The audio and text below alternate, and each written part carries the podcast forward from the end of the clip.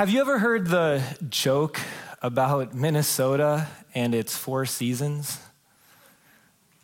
There's probably different variations of it that you've heard before, but that the four seasons in Minnesota are almost winter, winter, still winter, and road construction. that those are the four seasons that we get to experience. Now, I had this, well, joke the a little bit of truth behind it brought out to me firsthand as we were taking my son back to college a few weeks ago. And so, where he goes to college is a place that uh, we've driven to very often. And so, we know the roads, um, we know how to get there. It's not a brand new place. And yet, here was the problem that every route we tried, and every set of roads that we thought would get us to the destination, none of them worked because inevitably, almost every place we turned, there was road construction and a sign for detour ahead.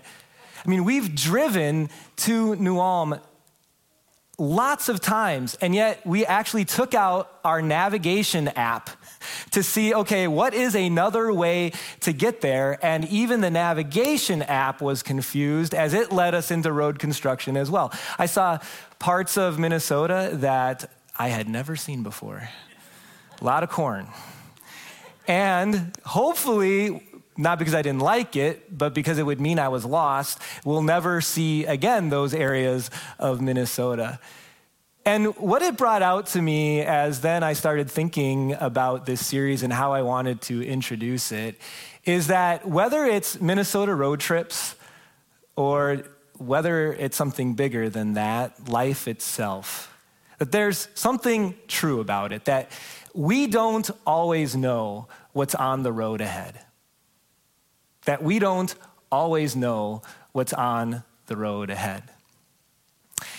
And while this is, has been always true about life, uh, I don't think it's been any more in our faces than over the last 18 months, right?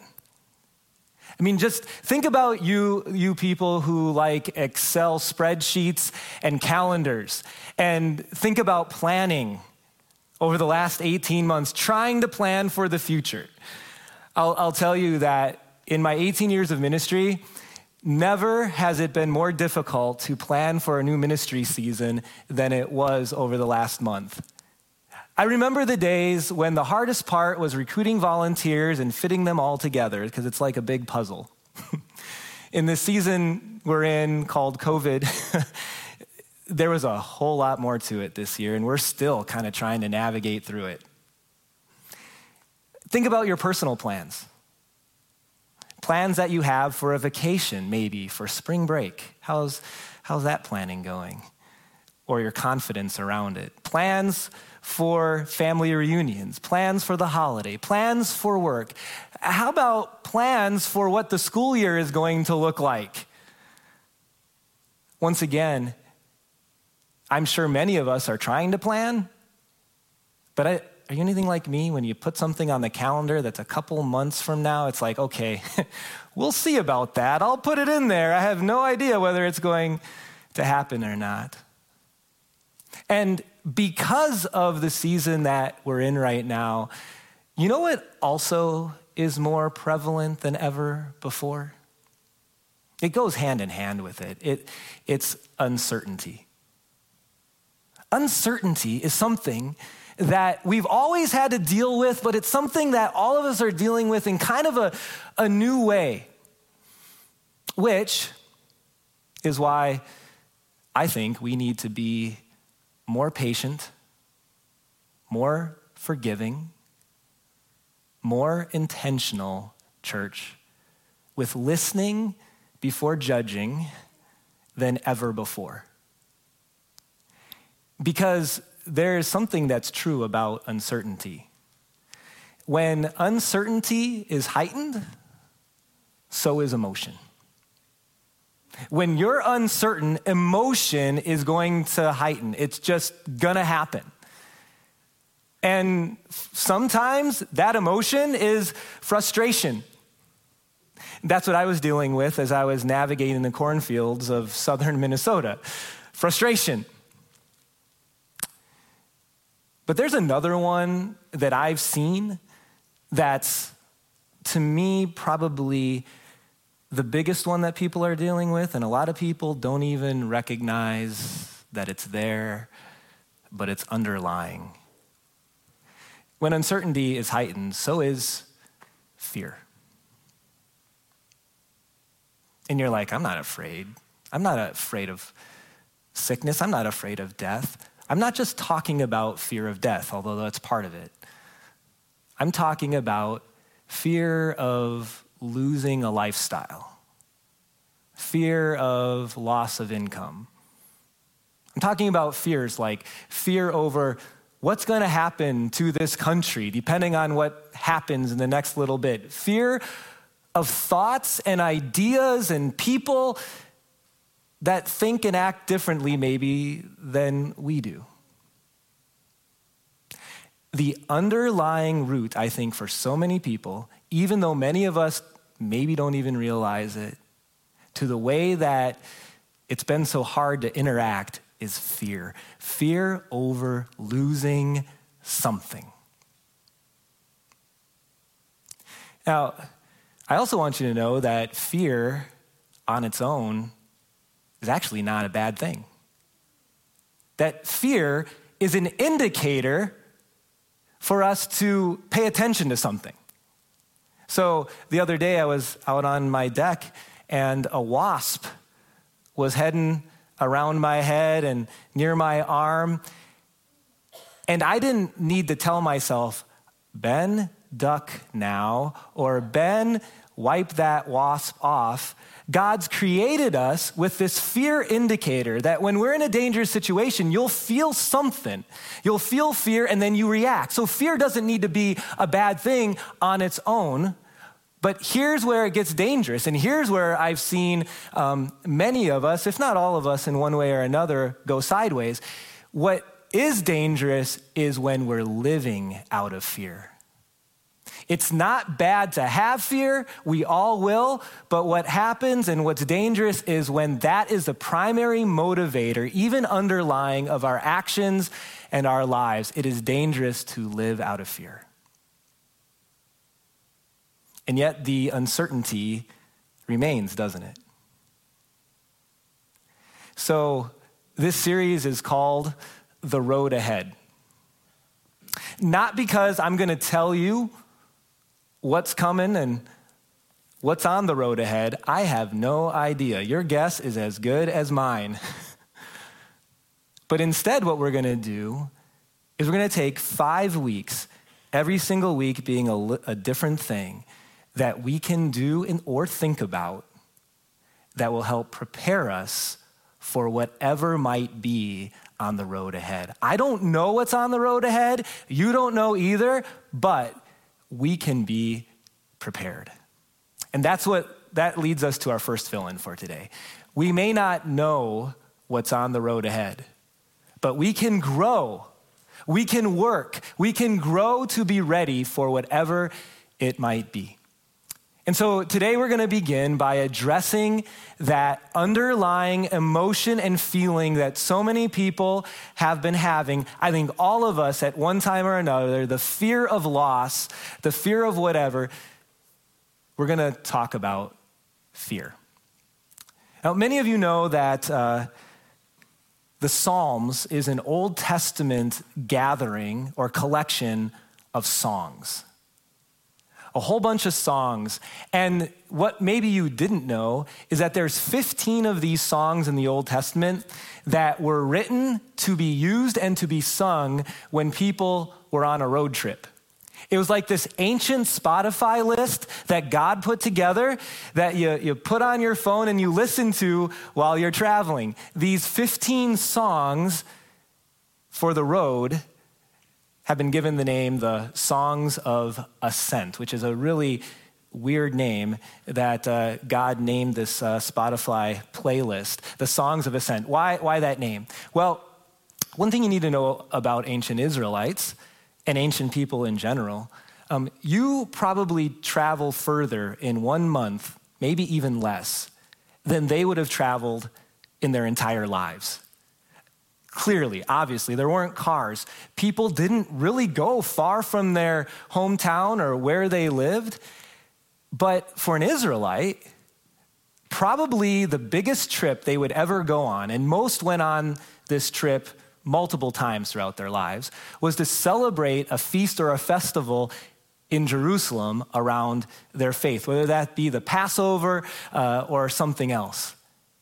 And so, something you may not know about Jerusalem is that it's positioned, it's situated on the plateau in the midst of mountains, in the midst of really large hills. Wherever you travel in Israel, wherever you come from, as you travel to Jerusalem, you are inevitably going to be going up. You're going to have to travel up. You're going to have to ascend. And so that's why these songs were called the songs of ascent, because the time that Jews were on the road the most or traveling the most was on the way to Jerusalem, and they would inevitably be traveling up. Let me read verse one of this song for the road. Here's how it starts I lift up my eyes to the mountains. Where does my help come from? Now, have you ever traveled uh, through the Rockies in Colorado or maybe the Smokies in Tennessee? Depending on what you like, there's really not much that's more beautiful than traveling through the Rockies in Colorado. It's amazing. And what makes it even better is that you're sitting in your four wheel drive SUV, temperature controlled cabin on smooth roads that have been paved with blacktop. That's our experience traveling through mountains. That's not the experience of Israelites. They didn't have paved roads, they were made of gravel. They didn't have cars, they walked. And so, walking to Jerusalem, traveling to Jerusalem was dangerous. It was dangerous to travel through the mountains, in part because there was the danger of falling and even, even death on the way. There's something else, too, that you wouldn't know unless you'd studied this before is that traveling through the mountains was very dangerous because it was also the perfect place for thieves and robbers to steal. You see, not only do the little nooks and crannies of mountains uh, create great places for thieves to hide, but along with that, when families were traveling to Jerusalem, they weren't just going for a day and then traveling home. They would stay for weeks, sometimes even months. And guess what? They also did not have debit cards. So they brought animals and they brought their entire family, they brought their possessions, they brought money as well. But they were loaded up for an entire month. So not only was it easy to hide, these were prime targets for thieves. Now, with that as a background, let me read this verse again. I lift up my eyes to the mountains. Hmm. They're just starting the journey. Where does my help come from? Those words take on an entirely different meaning, don't they? When you recognize and realize all the unknowns for these Israelites as they began their travel up to Jerusalem. And you can imagine some of them being so intimidated by the journey ahead that maybe they didn't even come. Maybe they had stayed home. Or you can think of others that every step of the way, they're not sure what's around the corner. They're not sure what's on the road ahead. And so, if they're focused on the mountains, if they're focused on the hills, if they're focused on what could be coming, guess what they're going to feel? Fear every step of the way. But here's what I want you to know, and it, it, it's biblical and it's practical. It's application. We're going to come back to it at the very end. Number two, Worry and fear are influenced by where you choose to look. Fear, whether it's heightened or lessened, is directly influenced by where you choose to focus, what you choose to concentrate on, what you choose to dwell on. It will have a direct effect on how you feel. Where are your eyes going to dwell? What are you feeding your heart? What is it that you're concentrating and focusing on? That's going to affect us and how we feel. Do you go to bed at night and wake up in the morning focused on the big bad hills and mountains? I lift up my eyes to those mountains. Man, where's my help going to come from? Or you focus somewhere else. Where your eyes going to dwell? Now, I do want to pause and just say what I'm not saying. Let me be clear about what I'm not saying. I'm not saying that when we suspect that there's difficulty on the horizon, that we should just, you know, put our heads in the sand and pretend like it doesn't exist. I'm not talking about negligence when it comes to planning for what's ahead because I can't focus on the mountains. I'm not, I'm not talking about that. In fact, we'll have a message later in this series where we're going to dive into the direct result often of our lives based on the choices that we make in the present. And that's a real thing. But for today, we're recognizing that if you only focus on the mountain, and what is uncertain, the uncertainty, there's going to be fear. If we think about the mountain and think in our hearts, man, I got to figure this out. I got to make sure everything's okay. It's up to me, it's up to us. You're going to feel, if that's the only thing you're focused on, overwhelmed, fearful, and worried. Because there is a kind of weight there is a type of weight that you were never created to carry. God did not design you to carry certain types of weight. It, re- it reminds me of a little story from uh, when I was in college working at a lumber yard. I, I drove forklift, drove a little bit of truck uh, for them as well. But I remember one day a guy came in uh, to the store and he ordered almost it was almost a full pallet of or bundle of plywood, which you're talking 1,500 pounds to 2,000 pounds probably. And so, you know, I go back, got the order over the uh, intercom, got on my forklift, took the, the bundle out, and he drives around in this little Chevy S10. I'm like, really? Like, we're gonna put this in the back of that S10. And he's like, Well, I don't have to go very far. Well, it doesn't matter how far you go if the shocks explode, okay? And thankfully, we didn't have an argument about it or anything like that. And we convinced him, probably not a good idea. Why don't you uh, come back with something else or we'll give it to you in smaller segments, okay?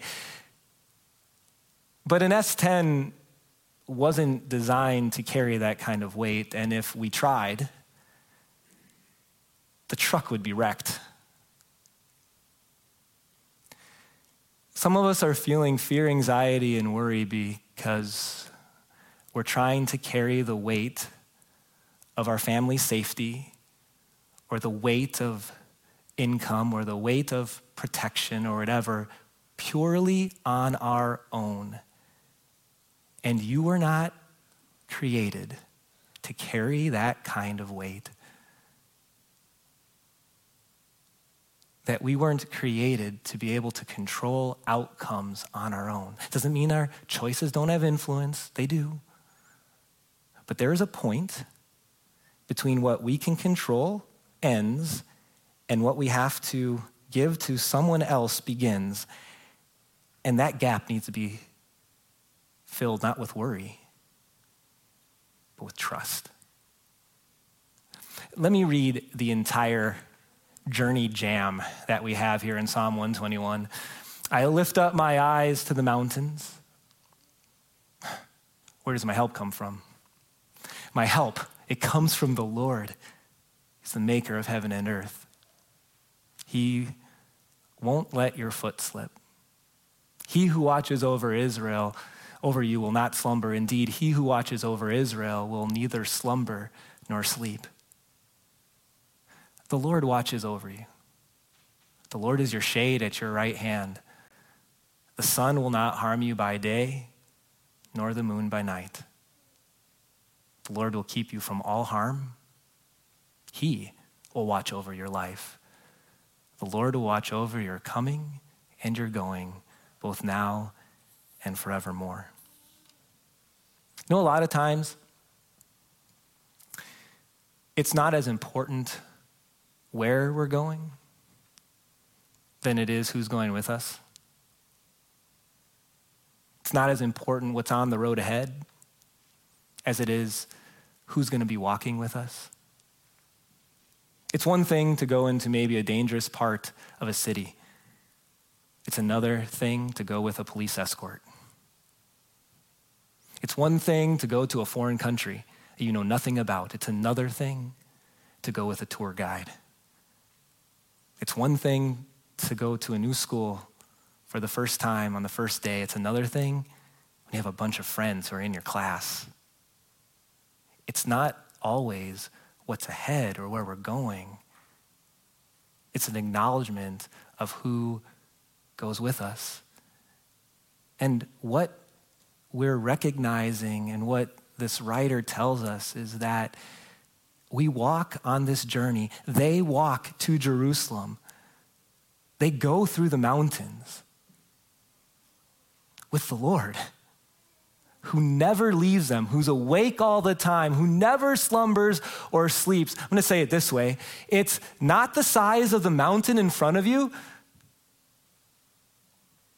it's the size of the God who is with you. See, I, I may not be able to carry the weight of what might be coming, but God is. And whatever's coming, He's got it. It's not going to be a surprise to Him. That's why, and my wife can confirm this, I sleep soundly every single night. I'm not up worried. I'm also not at the age yet where I need to go up to use the bathroom a lot either at the evenings okay? So I sleep soundly every single night because I know God's got this. So, our eyes, where we're focused. Number three, look to the one who is bigger than the thing that is bigger than you, whatever that is. I don't know what it is for you exactly or what little aspect it is of what you're most worried about in the road ahead. But look to the one who is bigger than the thing you're worried about that is bigger than you. And there's two things about God that I really quickly just want to point out from the verses that I, I just read. Uh, the first has to do with uh, those lines that talk about how he never slumbers or sleeps. It's this that God's presence is constant. It doesn't matter as much where you go as who goes with you, we said, right? He's always with us. He never leaves us. And in fact, we know that the songwriter wanted to emphasize this because in the eight short verses, there is a word in the Hebrew that shows up six times in eight short verses. That hardly ever happens. What it means is that this word is kind of the central point of the song. In Hebrew, it's shamar. You know, you just have to take my word for it. what it means in English is the Lord watches over you, He sees you. When you feel all alone, Shamar, the song says, God is with you. When you're worried about an unknown future, Shamar. God's right there. When the health report comes back bad, when you're starting a new school, when the year is scary, when you're concerned about how all of this might affect your children in the future, when the job doesn't work out, when you're in the valley, when you're on the top of the mountain, shamar, shamar, shamar, shamar, shamar. God watches over you. There's nothing we face, nothing we endure on the road ahead that's outside of God's control. There is nothing bigger than Him. And He knows it all. And as the Israelites are walking, the best thing they could sing about is God's with me. I don't know what's around the corner, but His presence is constant. And number two that comes out is that His power is complete. There's nothing we're going to run into that's bigger than Him. He's bigger than whatever big thing you're facing, right? And in fact, in, in some ways, well, if you look at those verses, especially verses five through eight, it, it might even sound like, I don't know that this is true. What do I mean? But Let, us just look at verses seven and eight. It says in the song, The Lord will keep you from all harm. He will watch over your life. He'll watch over your coming and going, both now and forevermore. Do you feel like this is true in your life? If you don't have questions about this, you're probably not paying attention. Because I have questions about this, or did. I'm going to say it this way as a question How do I reconcile words like that, the words of this psalm, with the reality of my life. See, here's what the psalmist is forcing us to do he's forcing us to take a couple steps backwards from whatever it is you're focusing on so that you can see what's all around it. He's forcing us to consider a bigger picture because here's what I know you've experienced bad things in your life it's felt like your foot slipped a little bit. Cancer is bad. COVID is bad. Broken relationships are bad. Hatred is bad. Division is bad. We've, we've experienced bad things in our lives. But to parse words a little bit, the psalmist didn't say he's going to keep you from all bad things in this life. Said he's going to keep you from harm which is the result of whatever it is you're facing. And what we have as God's children is a God who, in the moment, we can't always understand it or know it, but even the bad things in life will not work themselves out for our harm, but instead, what does God say? That even those things I'm going to use to grow you, to make you stronger, to bring you closer to me, to force you to get down on your knees in prayer when things are going well, so easy to forget. I'm going to keep you from all harm. I want you to know that even the bad things you experience, I'm going to use them. And as we consider that big picture and as we kind of get wrapping up here, to me, it's so ironic that in the midst of all these mountains and hills, on the way to Jerusalem that were filled with danger and uncertainty of what's on the road ahead, there was one hill right near Jerusalem that most of you actually probably even heard the name of. It's called Golgotha, one of the hills around Jerusalem. And it's so amazing to me to think that Jesus, in his love, came down into our uncertainty. He came down into the things that are causing us concern. He came down into this life, literally in those hills. And he died on the cross so that his death means that we have proof of his love for us now and into eternity. And that his rising from the dead reminds us and proves his power. His power to guide us and to be with us and whatever it is we face, and then to somewhere else. Look at verse 8 again. The Lord will watch over your coming and going, both now and forevermore. He's talking about eternity. He's talking about heaven. You see, there's a lot we don't know about the road ahead. But there's one thing we do know. As those who have been redeemed and purchased by Christ, we know what's ultimately at the end of all these hills and mountains. Not Jerusalem, but the New Jerusalem, as we talked about last week. The city of God, eternity in heaven. And God, until we get there, and even as we're there, is going to be with us. So, number four. Here's what we need to do.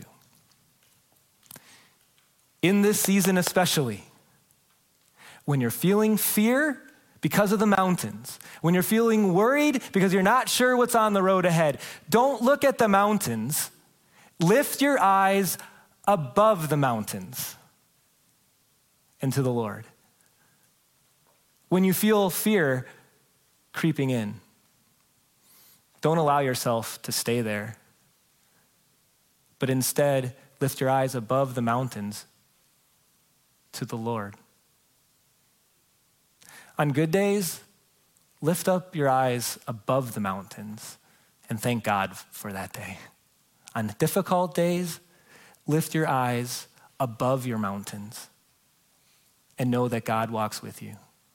On days that you're filled with fear, pause and ask yourself, where am I looking right now? And focus your eyes above the mountains because it makes a difference where you look. Let's pray.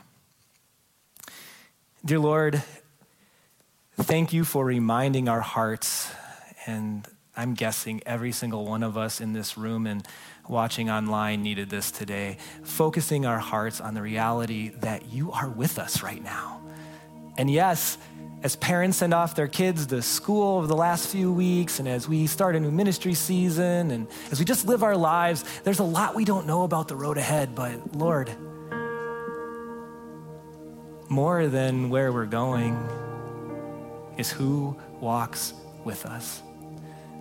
I pray for an increased trust in all of the people that are listening to this, and that we would be able to put away fear and instead have confidence knowing it's going to be okay, that you're bigger than our mountains, and point us to the cross as proof.